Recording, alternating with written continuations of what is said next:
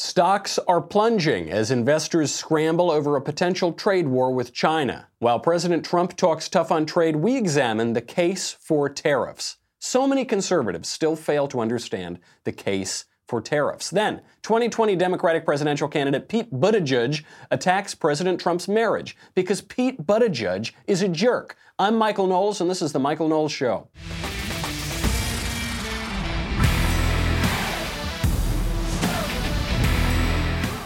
Mayor Pete, such a nice guy, isn't he? He's got that nice face, beautiful big blue eyes. He's a good old Boy Scout. Except he's not. He's a huge jerk, and he keeps demonstrating this every single day. So we will analyze. But first, if you don't know your numbers, you don't know your business. The problem with growing businesses is that they, sometimes they don't know their numbers because of their hodgepodge of business systems. I know this. I've been involved in a number of businesses as they've started up, and I'm not exactly a numbers guy, and I'm not exactly the most organized fella in the world, and it becomes a mess. And you can lose a lot of money, you can lose a lot of time, you can lose your business. So you, maybe a business has one system for accounting, another for sales, another for inventory, and it's just an inefficient mess. Takes up too much time, too many resources, hurts the bottom line. Introducing NetSuite by Oracle, the business management software that handles every aspect of your business in an easy to use cloud platform, giving you the visibility and control you need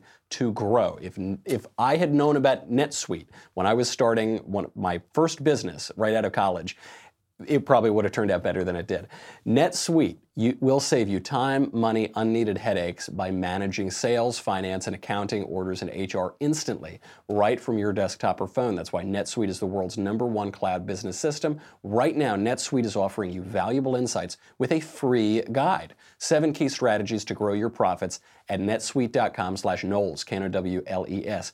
Don't be a dummy. Go over there right now. Check out the free guide, netsuite.com slash Knowles, K-N-O-W-L-E-S. Download the guide, seven key strategies to grow your profits. What have you got to lose? Nothing. netsuite.com slash Knowles. Pete Buttigieg is a jerk. No other way to put it. What, Pete Buttigieg is a totally unknown guy. He was the mayor of a small town in Indiana. He's announced that he's running for president, and we're told by everybody he's so nice. He's got so much dignity. He's got so much integrity. He's a Boy Scout. He's going to be the positive candidate. What have we actually seen him done so far? Or what have we actually seen him do so far? He attacked Mike Pence, basically called Mike Pence a bigot, why? I, I don't know. Mike Pence has only ever said nice things about Pete Buttigieg. When Pete Buttigieg deployed to Afghanistan, Mike Pence personally called him to wish him well. When Pete Buttigieg came out as a gay guy, Mike Pence said, Pete Buttigieg, I have the utmost respect for. He's a patriot. He's a great guy, and I really like him. And then Pete Buttigieg announces he's running for president, and he goes after Mike Pence, and he says Mike Pence is this sort of bigot. Then what? We've seen Pete Buttigieg come out and Christian, uh, question the faith of other Christians.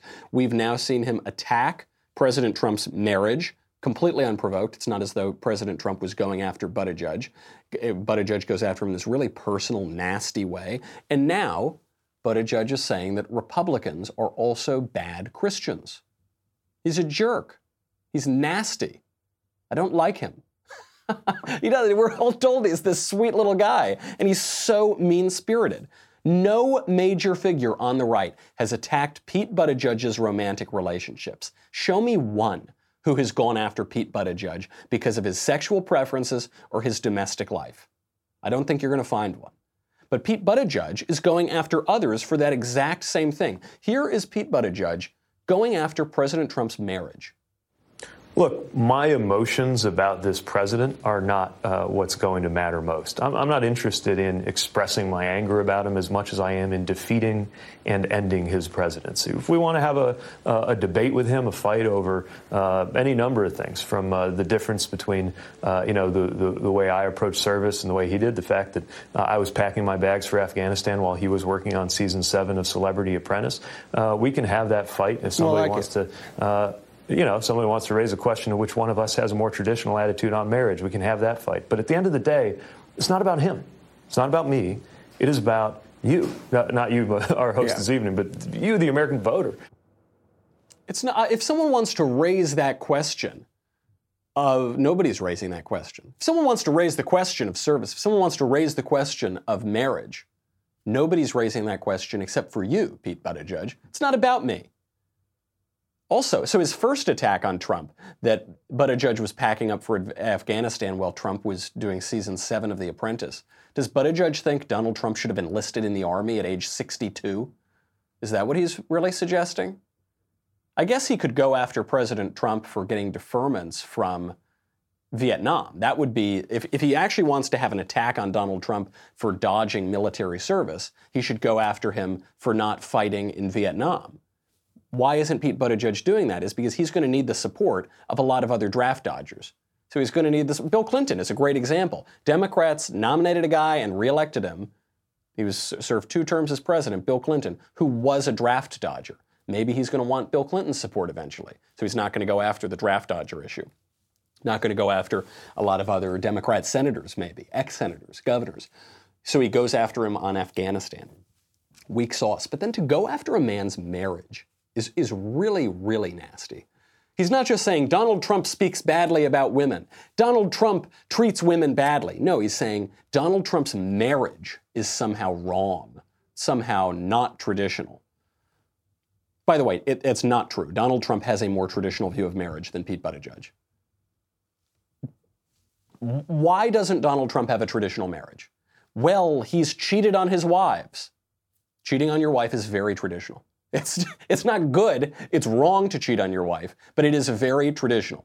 Adultery plays central roles in the Iliad, in the Odyssey, in the book of Genesis, in all, all of human history adultery has played a big role. It's very traditional. It's bad, but it's traditional. Well, he's gotten divorced. A lot of people have gotten divorced. The law of Moses allows for divorce, as Christ discusses in the New Testament and disapproves of. Well, he, he got divorced. Right. The Church of England was founded on a guy who wanted to get a divorce. Very traditional. Wrong, but very traditional. Well, he's he slept with a porn star. Right. Uh huh. I know. This, yes. Sometimes rich, powerful men cheat on their wives, and that's a terrible thing. Donald Trump still holds a more traditional view of marriage than Pete Buttigieg. Pete Buttigieg might be monogamous. He might go to church every Sunday. The traditional view of marriage for all of human history until five minutes ago was that sexual complementarity sexual difference is essential to marriage, that marriage is the union of husbands and wives.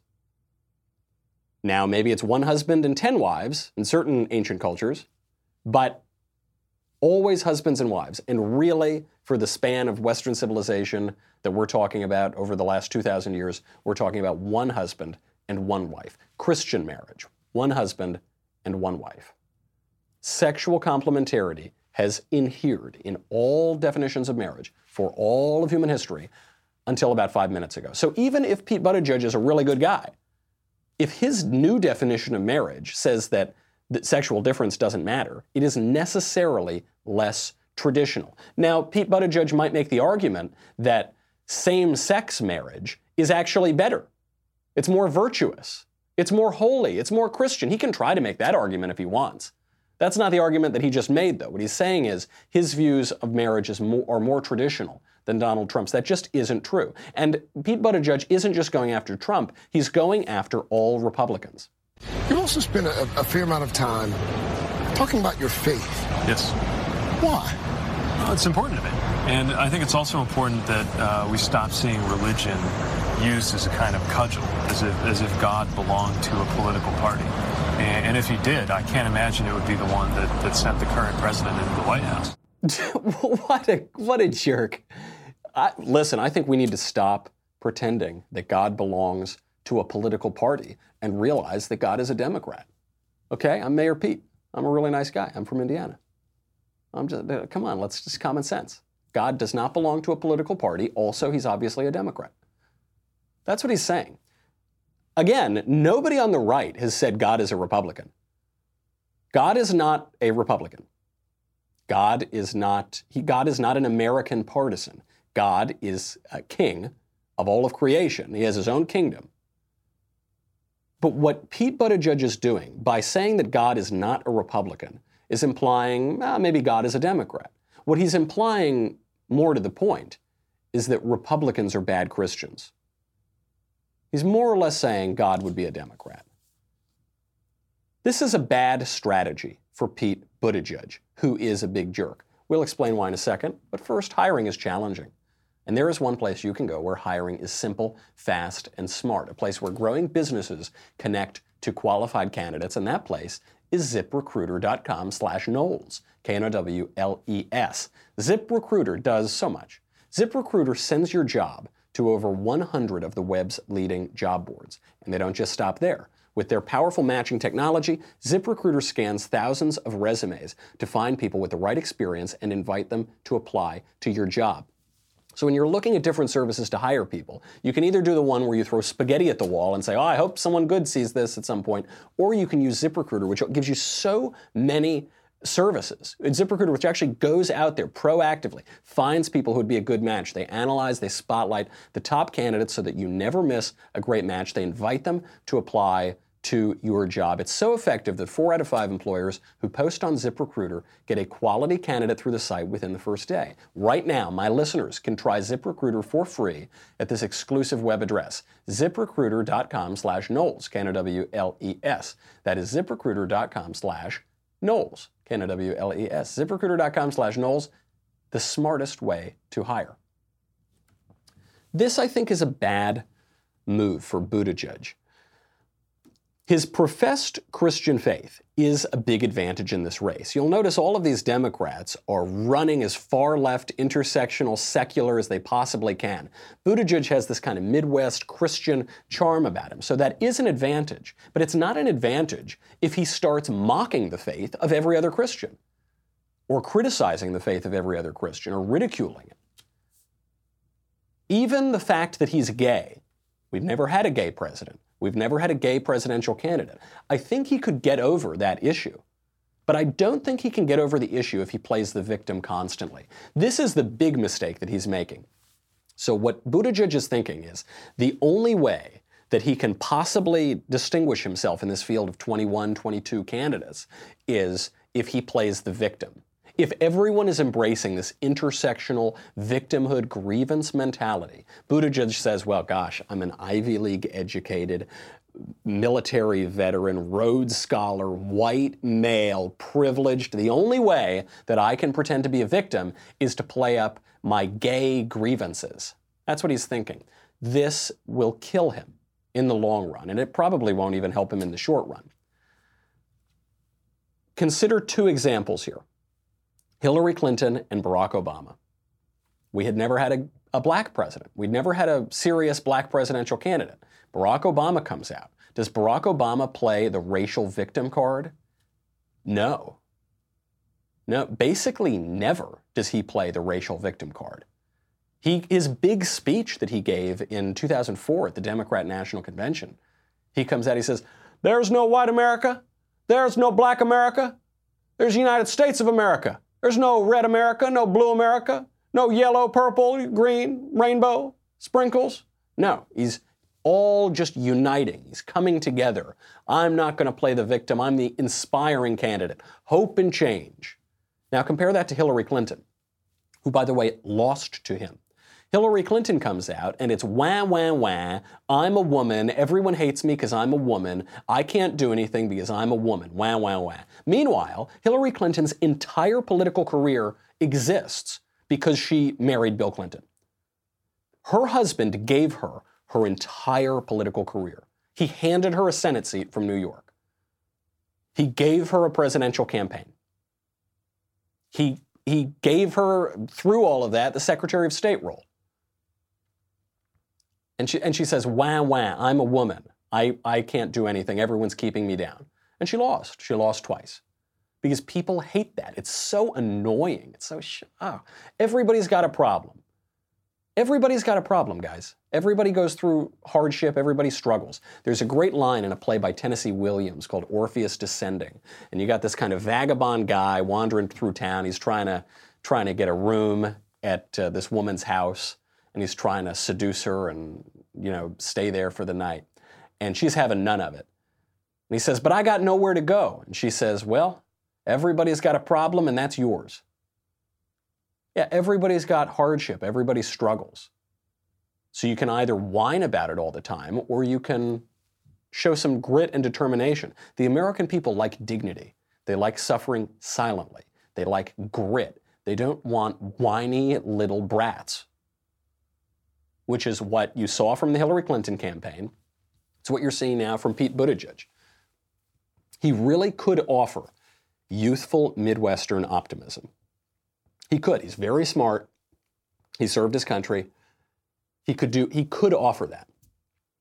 He's throwing it away on this intersectional gambit that is probably not going to pay off. So then he becomes this nasty, catty jerk, and he loses the only thing that people actually like about him. It also reminds us this theme that just keeps coming back again and again, which is the left is always projecting. Pete Buttigieg, for the last few weeks, has been accusing conservative Christians of being closed minded and vindictive and judgmental. And they're the Mike Pences of the world. And God wouldn't be a Republican. And wham, what is he doing? He's doing all the things that he's accusing conservative Christians of doing. He's questioning other people's faith. He's judging them, their actions, and their faith. He's been nasty. He's been cruel. He's been uncompassionate he's doing all the things he's accusing them of doing. That's not just Buttigieg. Do you remember that Pennsylvania guy that we talked about yesterday?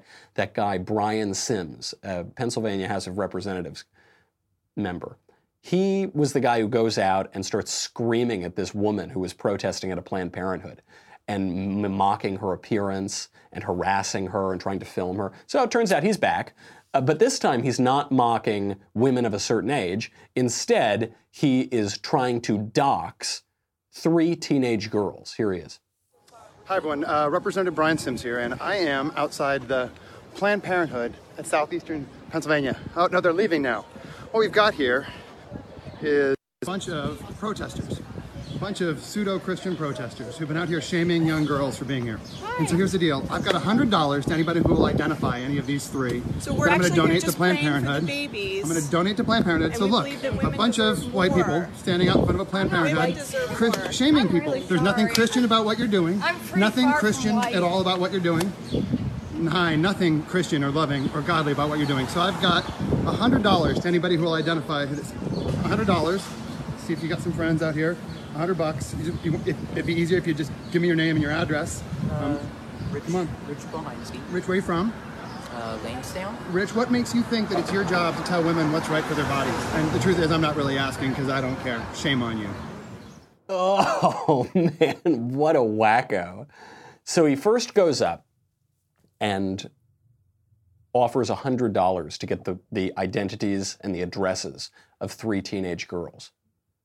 Imagine if I did that, just by way of comparison. I would not be allowed within 150 yards of any schools or public grounds if I did that. But this guy, who is an elected representative in Pennsylvania, goes out, no consequence, no ban from Twitter, no censure from the Pennsylvania House of Representatives, no, nothing. It's okay. He's allowed to go do that. So then he goes out and he says it's these three white women, teenage girls. Now, he's white but he uses white as this insult.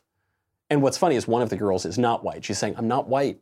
I'm Hispanic. I'm not, but he doesn't really care about that. So then he sort of chases them away. Then he turns to another guy who's protesting.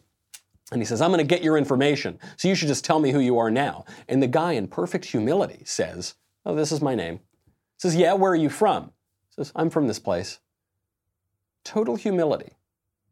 And he says, Well, why do you think it's good to protest Planned Parenthood? And then Brian Sims does what the left always does. He says, I don't want to hear the answer. I'm going to run away. Why? Because he knows that he can't win a battle of ideas. He's, he's ranting and raving about how it, it's so great to kill babies and how it's awful to not kill babies. He says there's nothing Christian about not killing babies. I recommend he should try reading the Bible because the Bible has a few things to say about this, or just any sort of moral philosophy at all. But he, he's ranting and raving and accusing people and being cruel and harassing them and calling them names. And then he approaches a man who has total humility and who he knows is going to give him an argument.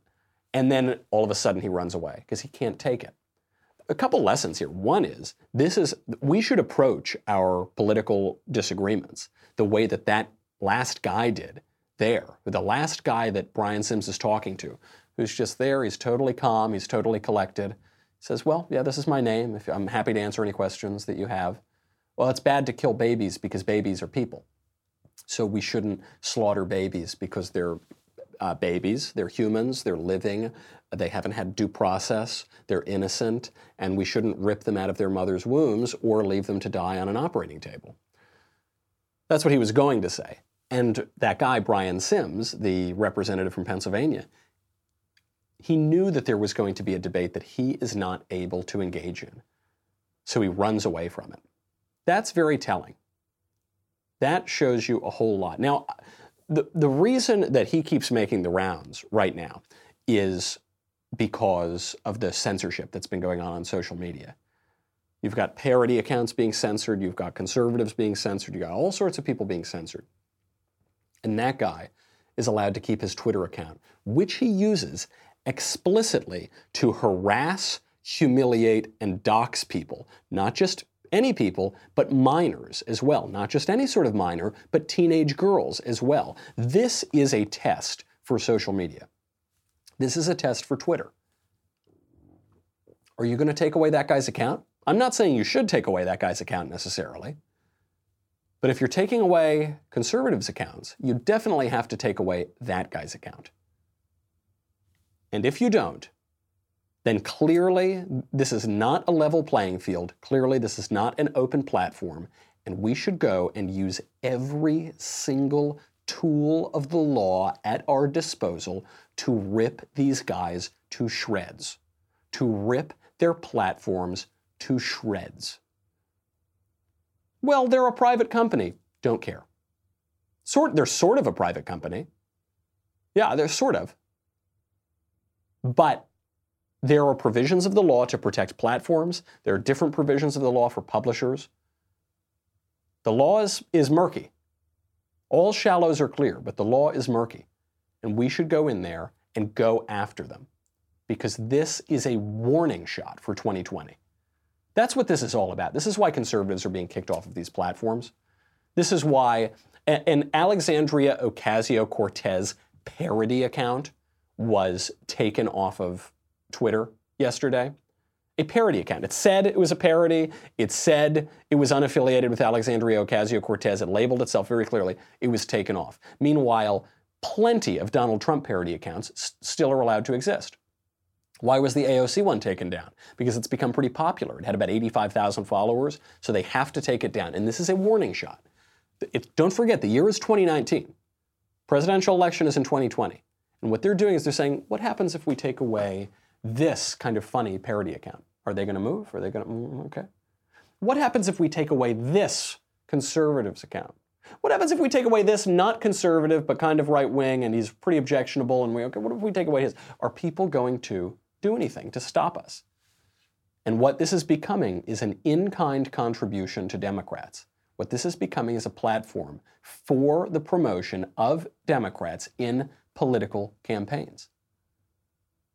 And if we don't fight back now, we're going to find ourselves at a severe disadvantage in 2020. Speaking of political fights, speaking of war, the Dow has been dropping 500 points today under a trade war threat because President Trump is ratcheting up tensions with China in this trade war that we're engaged in. We will analyze the case for protective tariffs. Basically, no conservatives are defending tariffs.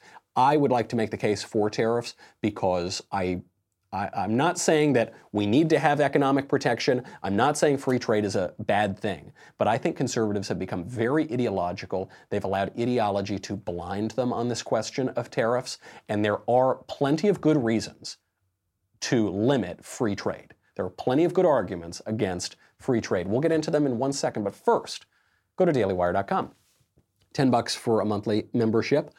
$100 for an annual membership. You get me, you get the Andrew Klavan Show, you get the Ben Shapiro Show, you get the Matt Walsh Show, you get to ask questions in the mailbag, you get Another Kingdom, and you get the leftist tears tumbler. Mmm, so delicious. Pete Buttigieg, wow, wow, wow. Go to dailywire.com. We'll be right back with a lot more.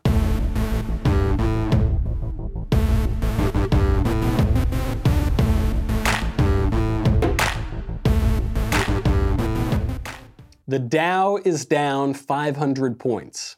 Why? Because the US and China might escalate their trade war. Now, this latest tension began a few days ago when President Trump tweeted out For 10 months, China has been paying tariffs to the USA of 25% on $50 billion of high tech and 10% on $200 billion of other goods. These payments are partially responsible for our great economic results. The 10% will go up to 25% on Friday. $325 billion of additional goods sent to us by China remain untaxed, but it will be shortly at a rate of 25%. The tariffs paid to the United States have had little impact on product cost, mostly borne by China. The trade deal with China continues, but too slowly as they attempt to renegotiate. No. No. Sad. So when this threat came out from Donald Trump, the markets didn't really move because they didn't really believe it. Thought, ah, it's more tweeting. Okay, we'll see if anything actually happens. Then, when China and the United States didn't come to some sort of agreement over the ensuing few days, all of a sudden the markets start to take this seriously. Say, gosh, we really might get a trade war.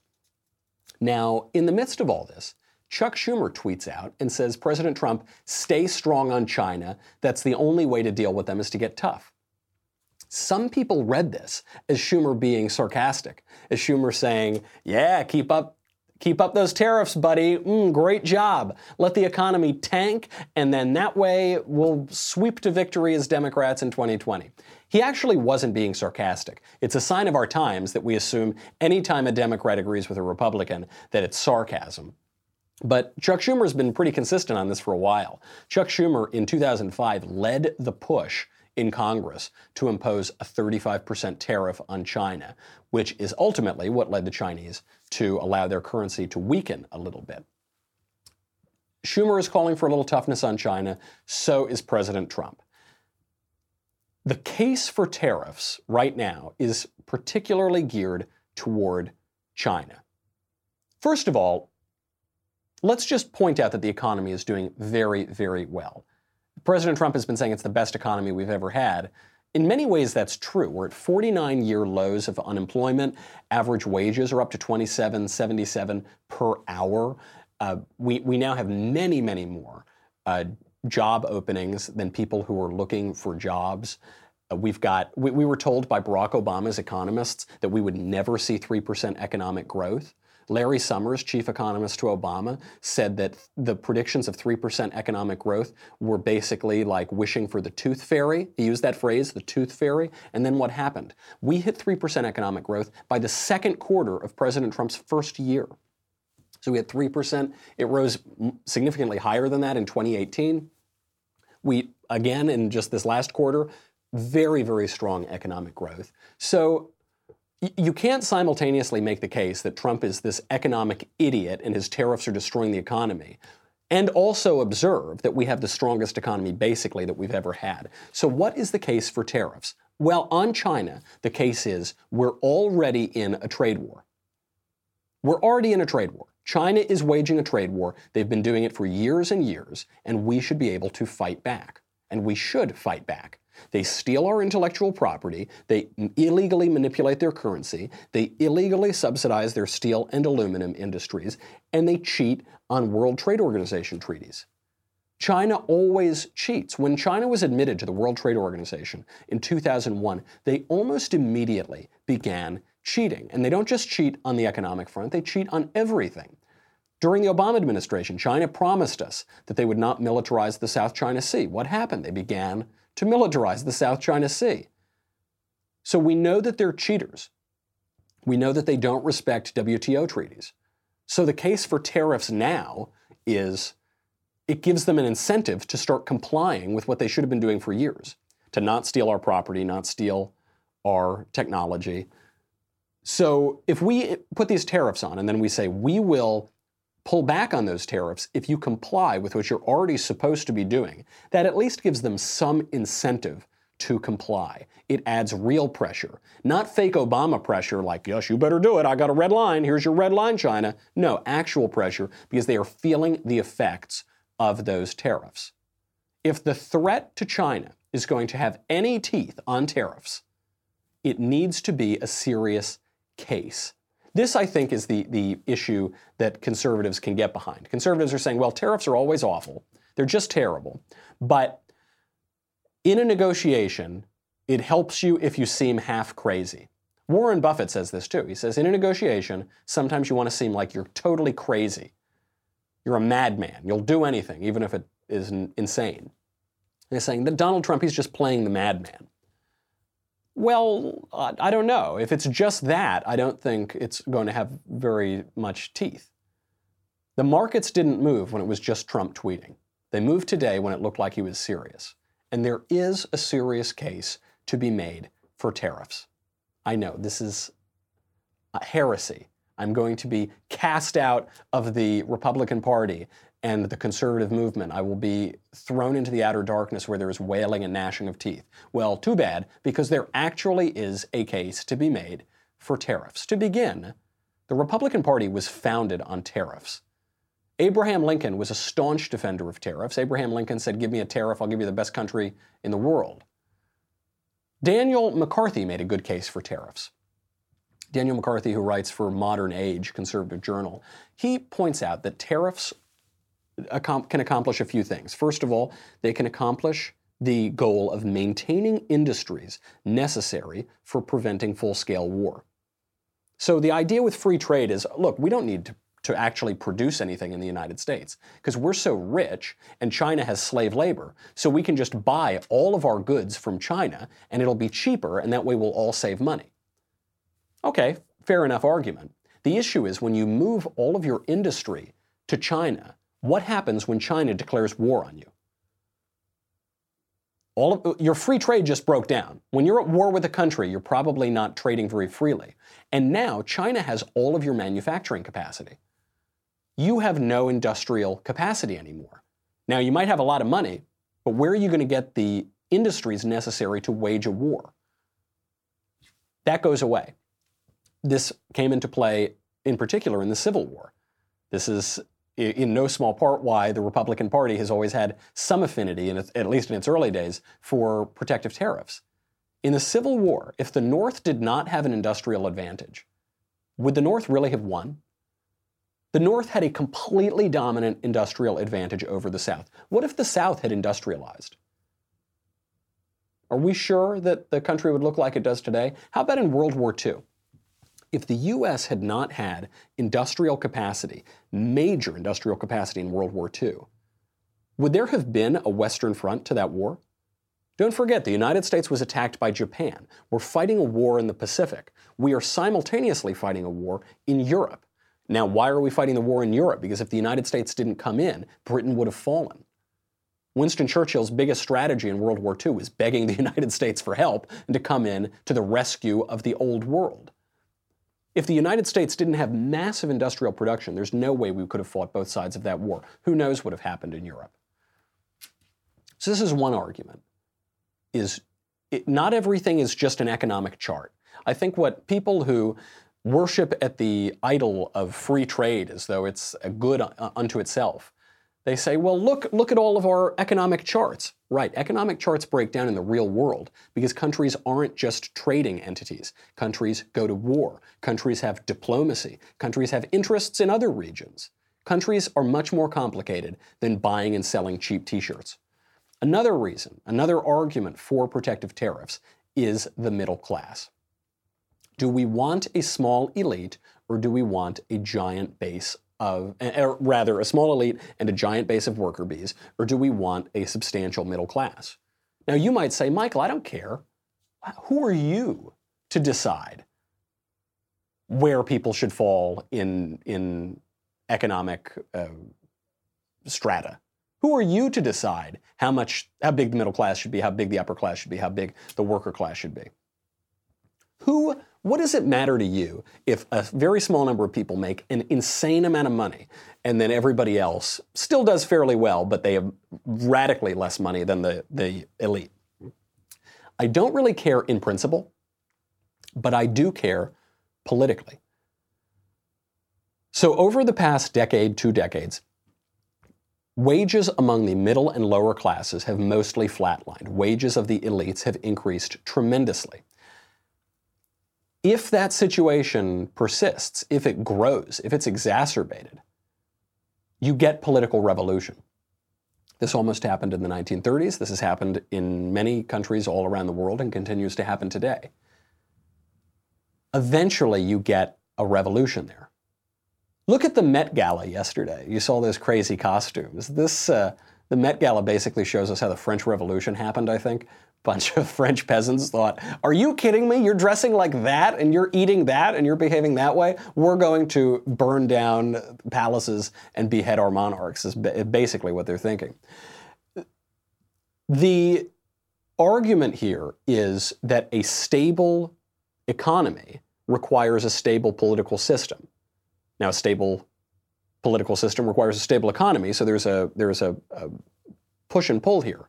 But it cannot be the case that you've got one guy who's got all the money and everybody else has radically less money and you've got a stable political system. That is very unlikely to happen. And so it is in the interest of the economy, often, to have a thriving middle class.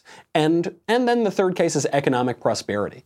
Perhaps it is the case that perfect free trade is not the only route to national wealth. Every country has protective tariffs. The United States has always had protective tariffs.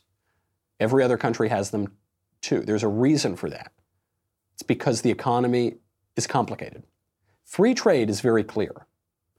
All shallows are clear. The question you've got to ask yourself is what is the purpose of free trade? Is free trade a good in and of itself? perfectly unfettered free trade, not just among people in a country, but, but among people in different nations? Is it the case that an American defense contractor should be allowed to have trade deals with any foreign government with no regulations whatsoever? Is it the case that American defense contractors should be building up China's army? How about in the 1930s? Should American defense contractors be building up Hitler's army? How about other foreign governments? Should they be just to, just no question at all? Should should Americans be allowed to freely trade with Iran? We're not currently allowed to do that. We have sanctions on Iran. How about North Korea? No. What is the purpose of free trade?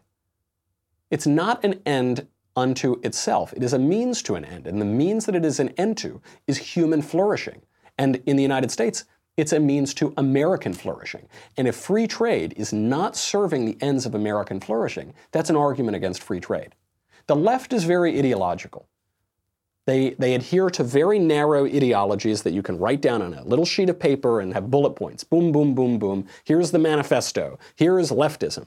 Conservatives are supposed to oppose that because we know that reality can't be rationalized into some silly little doctrine. Reality is much more complicated sometimes on this issue, we get a little too ideological. And then the other question is are we primarily consumers? This was always Milton, one of Milton Friedman's great arguments, all those wonderful videos on YouTube of Milton Friedman talking about uh, free trade and free markets. He'll say, look, everybody's a consumer.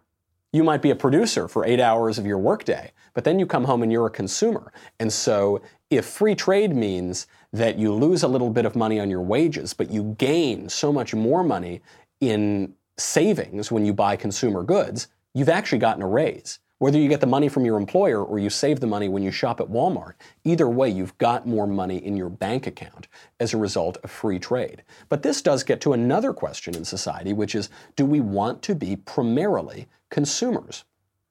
Everybody's both. We're producers, we're consumers, we're all those sorts of things. But do we want to have a consumerist society? Consumerism is disgusting. It's so gross when you just walk around places where people are only concerned with material goods and getting a good deal and buying the latest gadgets and just buy, buy, buy, consume, consume, consume. That's a disgusting culture. Do we want a culture that replaces cathedrals with shopping malls? No. How is that conservative? There's nothing conservative about consumerism. You need to have a, a moral basis to to even tolerate freedom and free markets and free trade. You, need to have discipline in yourself. You need to not just become this gluttonous materialistic culture, which sometimes is fed by worshiping at the idol of free trade. Now, there are costs to tariffs. So we just made the case for tariffs. There are costs to tariffs. Tariffs usually mean less wealth for everyone because it's basically the government imposing a tax on its own people. The tax eventually is going to be passed on to consumers. That's the likely outcome, at least. The other cost to tariffs is it's the government choosing winners and losers. So the government will go in and say, okay, we want to protect the dairy industry, but we don't care about the soy industry. Or we want to protect the soy industry, but we don't care about the paper industry. And so you've got the government going into the economy and picking winners and losers. And unfortunately, the government is very bad at organizing economies and planning economies too precisely.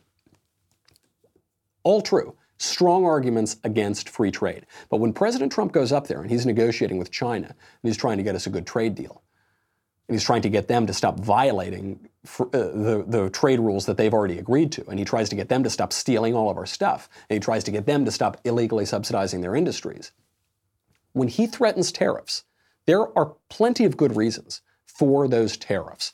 And more or less, the lesson to conservatives here all the conservatives are accusing each other of not being true conservatives, capital T, capital C, trademark over conservatives. The, the, free traders are saying you're violating free trade orthodoxy, which has been the, cons- the bedrock of the conservative movement for only like 35 or 40 years, but never mind that. And then you've got the protectionist people saying, you free traders, you're just a bunch of neoliberal, globalist, modernist, whatever. Okay. All I'm saying is a little bit of a middle way here, which is free markets are, generally speaking, the most efficient way to allocate goods and resources in an economy. Economic f- uh, freedom, free markets, usually imply property rights, which are good in and of themselves. Private property is necessary to civilized society. Private property is a moral good. We should be able to use that property as we like with relatively few restrictions. But we should not become idolaters at the altar of the free market. There's nothing conservative about that. There's nothing smart about that. There's nothing highly intelligent about that. There's nothing politically pure about that. What, what happens when we do that is we put the cart before the horse. And you, you always you should ask yourself this when it comes to politics. What is the purpose of this political right? What is the purpose of this political institution? What is the purpose of it? All we want to do as people is make idols out of things make idols out of the free market, make idols out of voting. Make voting is a great example of this. We make such an idol out of voting. We say, you got to go out and vote. Puff Daddy tells me I got to vote or die. Bruce Springsteen come out. He says, you got to rock the vote. Doesn't matter who you vote for, just that you vote. Doesn't matter if you vote. It, if you're knowledgeable about events and you have good judgment, then you should vote. But voting is not a good in and of itself. Voting is a means to an end. Voting is a means to good government. If we could get better government by restricting the vote, great, cool. If we could get better government by expanding the vote, great. If we could somehow get better government by expanding the vote to include five year olds. Everybody five years old and older can vote, and then that gives us better government. Fine, send the five year olds to vote. If we could get better government by limiting the vote to people who are 50 and above, good, I would do that too. Don't make idols out of these things. The end is human flourishing, and, the, and that, that's what we're all after, and everything else is just putting the cart before the horse. We got a lot more to get to, but ran out of time as usual. Get your mailbag questions in for Thursday. We'll be back tomorrow. In the meantime, I'm Michael Knowles. This is The Michael Knowles Show. I'll see you then.